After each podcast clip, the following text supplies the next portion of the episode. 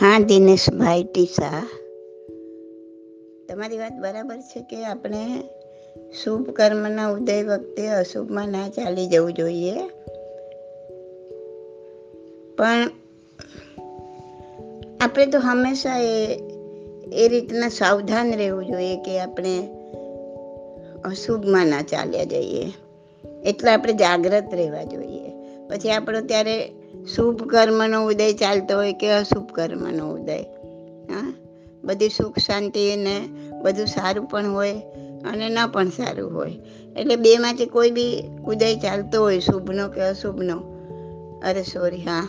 ઉદય કોઈ બી ચાલતો હોય, પણ આપણા ભાવ, આપણું મન, આપણા વિચારો અશુભમાં ન ચાલ્યા જાય, એની તકેદારી તો રાખવી જ જોઈએ. એ, એક જાગ્રત આપણે હોવા જોઈએ. કે કોઈના માટે કંઈ ખરાબ વિચાર આવ્યો, કોઈ વસ્તુ માટે. આપણને પોતાને કોઈ પાપનો વિચાર આવ્યો, ચોરી કરવાનો વિચાર આવ્યો, ગાળો બોલવાનો, ક્રોધ આવ્યું, મોહ માન આવ્યું, લાભ, લોભ આવ્યું. તો આ બધા જ અશુભ કર્મ બાંધવાવાળા જ છે. બરાબર. તો જેવું આવ્યું, તો આપણે એકદમ સાવધાન થઈ જઈએ. કે ના, મારે આવા અશુભમાં નથી જવું. અને આપણે એમાંથી બહાર નીકળી જઈએ.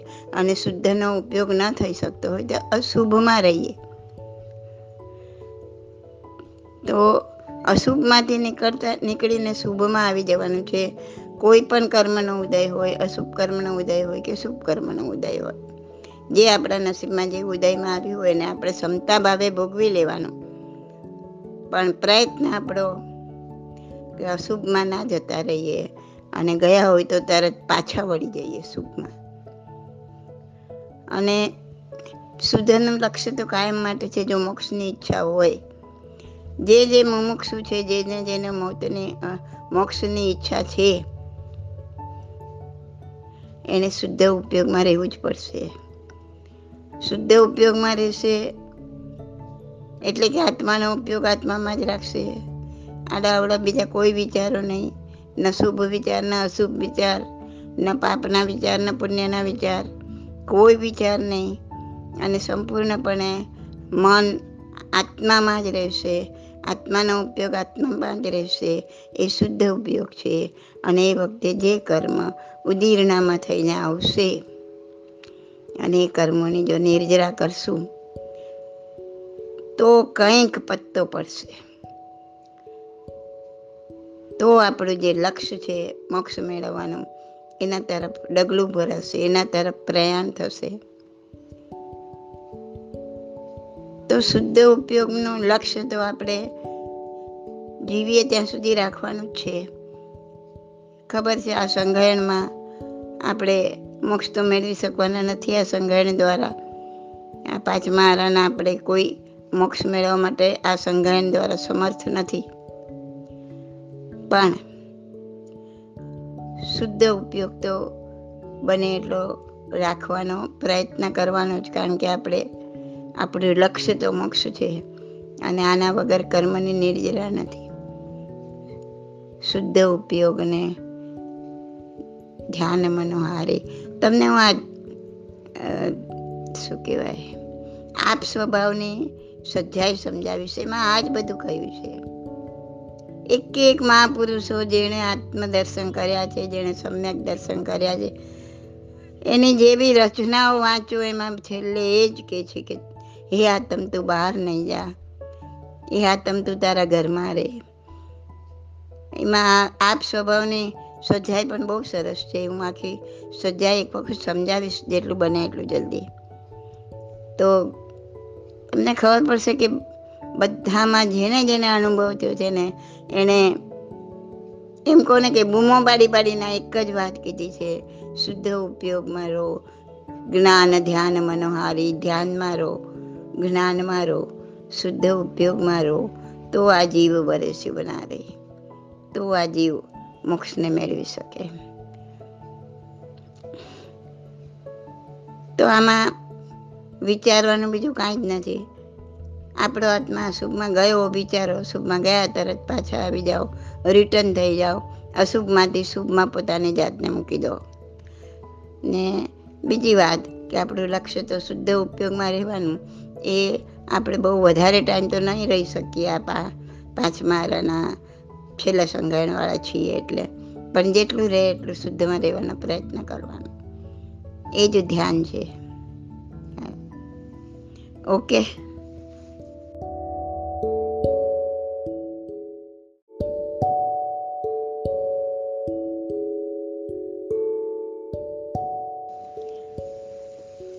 આશાબેન સામાયિકના અર્થ જે થાય છે કે ક્ષમતાનો લાભ લેવો. ક્ષમતાનો લાભ. સામ, સામાયિક ક્ષમતા પ્લસ આઈક આય એટલે ક્ષમતાનો લાભ આપવો, ક્ષમતાનો લાભ પ્રાપ્ત થવો, ક્ષમતાનો લાભ લેવો. સમય સમય એનો બીજો અર્થ એ પણ થાય કે વર્તમાન કાળ વર્તમાનમાં રહેવું એનું નામ પણ સામાયિક છે. તો સામાયિકમાં ખરેખર સામાયિક એ અડતાલીસ મિનિટના ધ્યાનની પ્રક્રિયા છે. એમાં તમારે મન વચન કાયાને સ્થિર કરીને આત્માનો ઉપયોગ આત્મામાં જ રાખવાનો છે.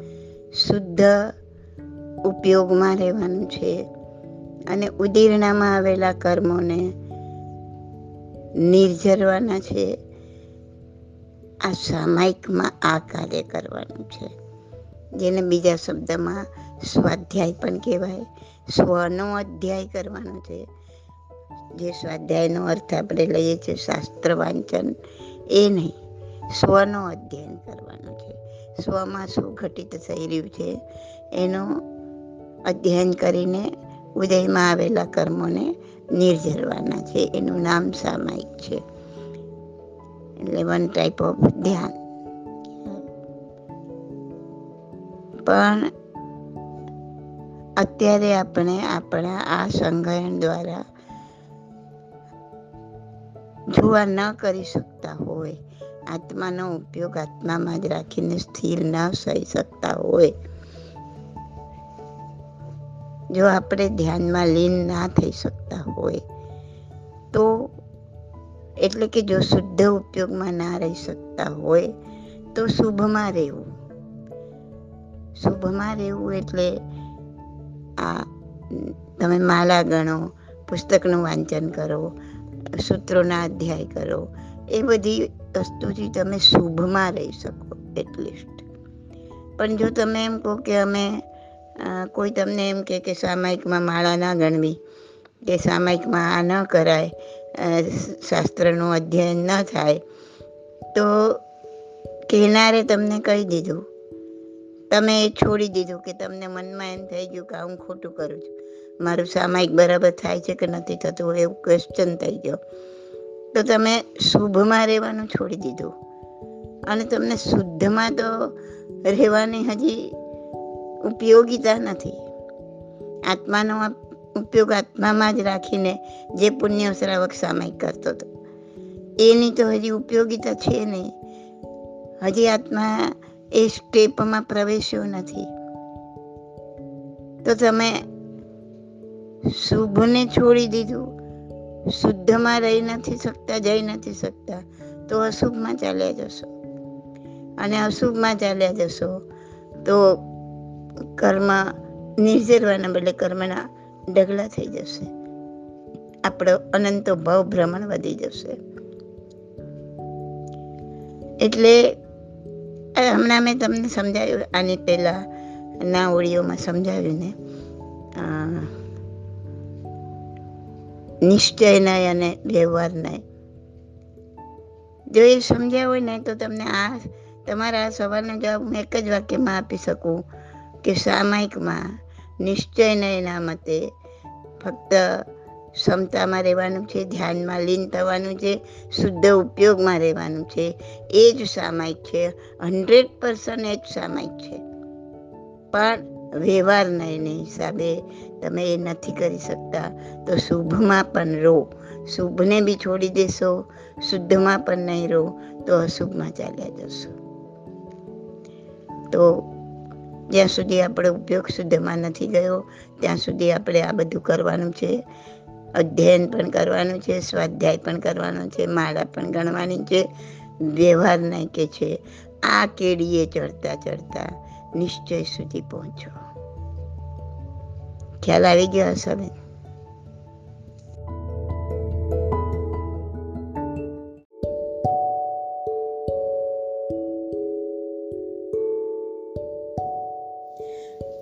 સિદ્ધાર્થભાઈનો સવાલ છે કે નિશ્ચય નહીં અને વ્યવહાર નહીં. આરાધના માટે સમજાવો. સારો સવાલ છે. ડીપમાં ઊંડાણમાં સમજવા જેવો સવાલ છે.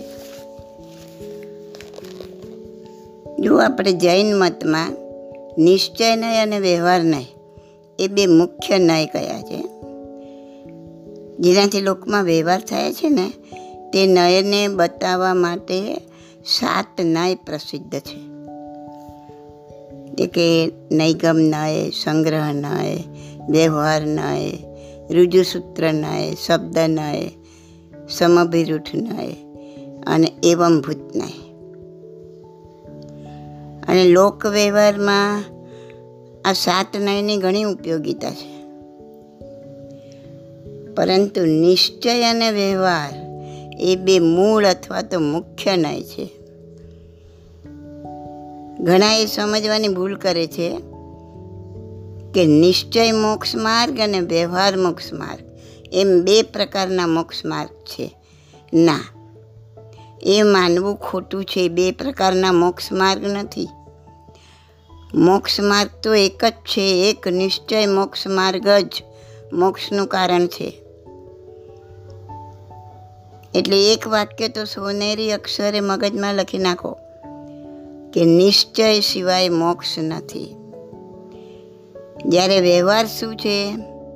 વ્યવહાર એ મોક્ષ માર્ગ નથી, પણ મોક્ષ માર્ગમાં નિમિત્ત અથવા તો સહચારી છે. શુદ્ધ આત્માનો અનુભવ એ નિશ્ચય નહીં. અને વ્રત, જપ, તપ, સંયમ એ વ્યવહાર નહીં. આધ્યાત્મિક ન્યાયોમાં નિશ્ચય નય અને વ્યવહાર ન્યાય એમ બે જ ભાગ પડે છે. નિશ્ચય ન્યાય સત્યાર્થ, યથાર્થ, અસલ મૂળ કહેવાય. માટે એનું શ્રદ્ધાન અંગીકાર કરવું જોઈએ. જ્યારે વ્યવહાર નહીંને અસત્યાર્થ, અયથાર્થ, અવાસ્તવિક કહેવાય. સમય સારમાં કીધેલું છે આ. માટે વ્યવહાર નય જીવને શુદ્ધ ઉપયોગમાં પરિણમવામાં મદદ કરે ત્યાં સુધી તેનું શ્રદ્ધાન રાખવું. સમજણ પડી? આ જીવ આપણો શુદ્ધ ઉપયોગમાં પરિણમે. ત્યાં સુધી વ્યવહાર નહીં ઠીક છે. કે વ્યવહાર નયનો ત્યાં સુધી શ્રદ્ધાન રાખવું. હા? પણ લક્ષ્ય શુદ્ધ ઉપયોગ. ઘણાને એવો સવાલ થાય છે. કે સમયસારમાં વ્યવહાર નયને અસત્યાર્થ માર્ગ કહ્યો છે, તો પછી વ્યવહારનો ઉપદેશ શું કામ આપ્યો? ફક્ત નિશ્ચય નયનો જ ઉપદેશ આપવો જોઈએ ને? તો સમજો, વ્યવહારનો ઉપદેશ નિશ્ચય નયને અંગીકાર કરાવવા માટે આપ્યો છે. વ્યવહાર વિના પરમાર્થનો ઉપદેશ કરવા કોઈ સમર્થ નથી. કેમ કે નિશ્ચય નહીંથી તો વિતરાગ ભાવ જ મોક્ષ માર્ગ છે. પણ જે આ વિતરાગ ભાવને ન ઓળખે, ત્યારે તેને સમજાવવા વ્યવહાર નહીંથી તત્વ શ્રદ્ધાન વ્રત, શીલ, સંયમ આદિ વિતરાગ ભાવના વિશેષ બતાવવામાં આવે, ત્યારે એને વિતરાગ ભાવની ઓળખાણ થાય. જે જીવો શ્રદ્ધા અને જ્ઞાન ચારિત્રના પૂર્ણ ભાવને હજી પહોંચી શક્યા નથી. જ્ઞાન ચારિત્રના પૂર્ણ ભાવને હજી નથી પહોંચી શક્યા. સાધક અવસ્થામાં જ છે. સાધક અવસ્થામાં સ્થિત છે. એ લોકોને, તેઓ બધાને વ્યવહારના દ્વારા ઉપદેશ કરી શકાય. જ્યાં સુધી નિશ્ચય સમ્યક દર્શનની પ્રાપ્તિ ના થઈ હોય, ત્યાં સુધી તો જેમનાથી યથાર્થ ઉપદેશ મળે છે, એવા દિન વચનો સાંભળવા, ધારણ કરવા, દિન વચનોને સમજાવનાર ગુરુ પ્રત્યે ભક્તિ વગેરે, આ બધો વ્યવહાર માર્ગમાં પ્રવર્ત થવું જોઈએ. અને જેને શ્રદ્ધા જ્ઞાન થયા છે. પણ હજી સાક્ષાત આત્મદર્શનની પ્રાપ્તિ નથી થઈ. તેમણે પણ પરદ્રવ્યનું આલંબન છોડવા રૂપ અણુવ્રત મહાવ્રતનું ગ્રહણ, સમિતિ ગુપ્તી, પંચ પરમેષ્ઠીના ધ્યાનરૂપ પ્રવર્તન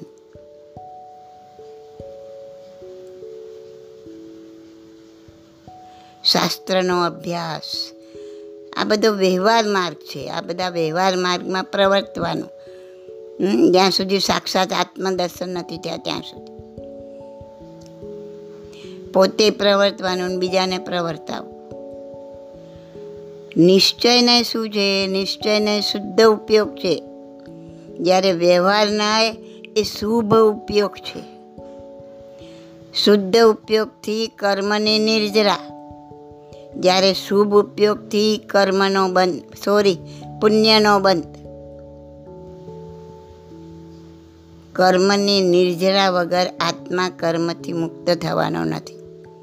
જ્યારે પુણ્ય કર્મનો બંધ, એ આત્મા ઉપર એ પણ કર્મ બંધન જ છે. કેમ કે પુણ્ય કર્મ ભોગવતા ભોગવતા બીજા અનેક પાપ કર્મ અને પુણ્ય કર્મ આત્મા પર જમા કરી દઈએ છીએ એટલે વળી પાછા અનેક જન્મ મરણના વિષ ચક્રમાં ફસાઈ જઈએ. એટલે નિશ્ચય વગર મોક્ષ નથી એ નક્કી જ છે. પરંતુ જો કોઈ વ્યવહારને એને અસત્ય જાણીને છોડી દે. એટલે કે પોતે શુભ ઉપયોગરૂપ વ્યવહાર છોડ્યો અને પોતાને શુદ્ધ ઉપયોગની સાક્ષાત પ્રાપ્તિ તો થઈ નથી. એથી ઉલટું શું થશે? ઉલટો એ અશુભ ઉપયોગમાં જઈ ભ્રષ્ટ થશે. ગમે તેમ સ્વચ્છંદે પ્રવર્તશે અને તો પછી એ નરક નિગોજ જેવી ગતિને પ્રાપ્ત થઈ સંસારમાં ભ્રમણા કર્યા કરશે. માટે સમજવાની વાત છે, સાક્ષાત શુદ્ધ આત્માની પ્રાપ્તિ જ્યાં સુધી ના થાય, ત્યાં સુધી વ્યવહાર પણ પ્રયોજનવાન છે. અપનાવવા યોગ્ય છે, કરવા યોગ્ય છે. પણ સાથે સાથે એ પણ સમજી લો કે કોઈ સાચા જ્ઞાન અને વૈરાગ્યયુક્ત છે. કોઈ વ્યક્તિ સાચા જ્ઞાન અને વૈરાગ્યયુક્ત છે. પણ એ વ્યવહારને પકડીને, વ્યવહાર રૂપી સાબુથી આત્માને શુદ્ધ કરવા ઈચ્છે. એટલે કે તપ જપ કરે, સંયમ પાળે, પરંતુ નિશ્ચય પ્રમાણે ઉપયોગ એકાગ્ર ન કરે. આત્મામાં ધ્યાન ન લગાડે આત્મા અનુભવ ન કરે તો એનો આત્મા ક્યારેય શુદ્ધ થાય નહીં. હવે આટલા વિવેચન પછી એ સમજમાં આવી ગયું હશે કે આપણું લક્ષ્ય નિશ્ચય નહીં છે. આપણું લક્ષ્ય મોક્ષ છે. પરંતુ જ્યાં સુધી આપણે ધ્યાનમાં લીન થઈ કર્મોની નિર્જરા ન કરી શકતા હોય, આત્માના ઉપયોગમાં એકાગ્ર થઈ ન રહી શકતા હોય શુદ્ધ આત્મદર્શનનો એટલે કે સમ્યક દર્શનનો અનુભવ ન થયો હોય, ત્યાં સુધી વ્યવહાર માર્ગમાં જીન વચન શ્રવણ, સમજણ, શાસ્ત્ર વાંચન, તપ, જપ, સંયમ આ બધામાં પ્રવૃત્ત થવું. અને એ માર્ગ દ્વારા, એ માર્ગને છોડી નથી દેવાનો એ શુભ માર્ગ, શુભમાં પ્રવર્તાવે છે. પણ જ્યારે આ શુદ્ધ ઉપયોગમાં જઈ શકો ત્યાં સુધી આ માર્ગને પકડી રાખવો અને પછી નિશ્ચય સુધી પહોંચવું નિશ્ચય વગર મોક્ષ નથી. ઓકે? છતાં હજી કાંઈ ના સમજમાં આવ્યું હોય, વધારે ખુલાસો કરવાની જરૂર હોય, તો તમે પૂછી શકો છો. ગ્રુપમાં પૂછી શકો છો અથવા તો પર્સનલમાં પણ પૂછી શકો છો. પણ આ બહુ જાણવા જેવો, સમજવા જેવો સવાલ હતો. અને એ સમજણમાં ના ઉતરે તો ફરીથી પૂછજો. ઓકે?